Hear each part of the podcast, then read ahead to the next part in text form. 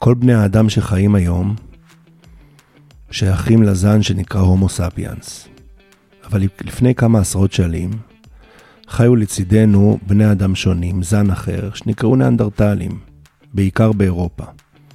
הם חיו כנראה כמה אלפי שנים לצידנו, ואז נכחדו או שהם נטמעו בתוכנו.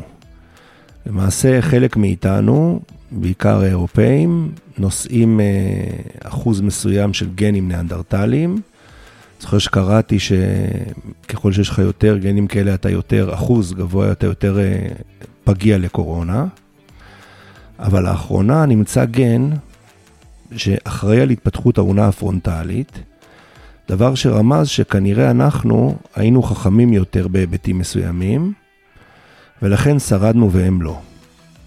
אבל אני רוצה לדבר רגע על המפגש שלא קראתי עליו שום דבר, בין הניאנדרטלים לבינינו, מפגש שלכאורה גרם לזה שאנחנו נתחבר ביחד ונעשה ילדים משותפים.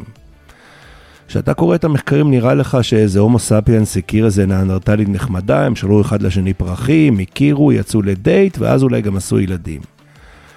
מתוך היכרותי עם המין האנושי, לדעתי זה היה בכל המקומות שבהם היה שני גזעים שנתפסו, שאחד תפס את השני כנחות יותר, למשל עם השחורים באמריקה, או הסינים בעיני היפנים, ויש הרבה מאוד דוגמאות, היחס היה של אונס, עבדות וניצול.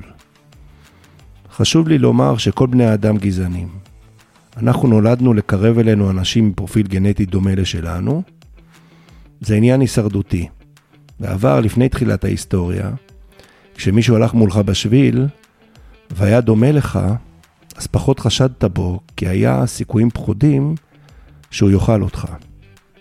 זאת אומרת שאנחנו צריכים להתגבר על היצר הבסיסי שלנו, שהוא יצר למעשה גזעני, ובשביל להתגבר על כל יצר צריך חינוך, אבל זה משתלם.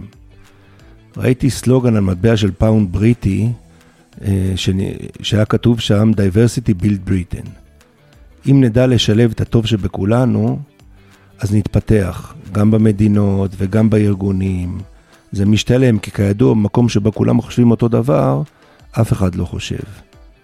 אז זה גם משתלם וזה גם הומני. אז אנחנו צריכים להתגבר על עצמנו ולהתיידד. אז יאללה, תתחברו בבקשה.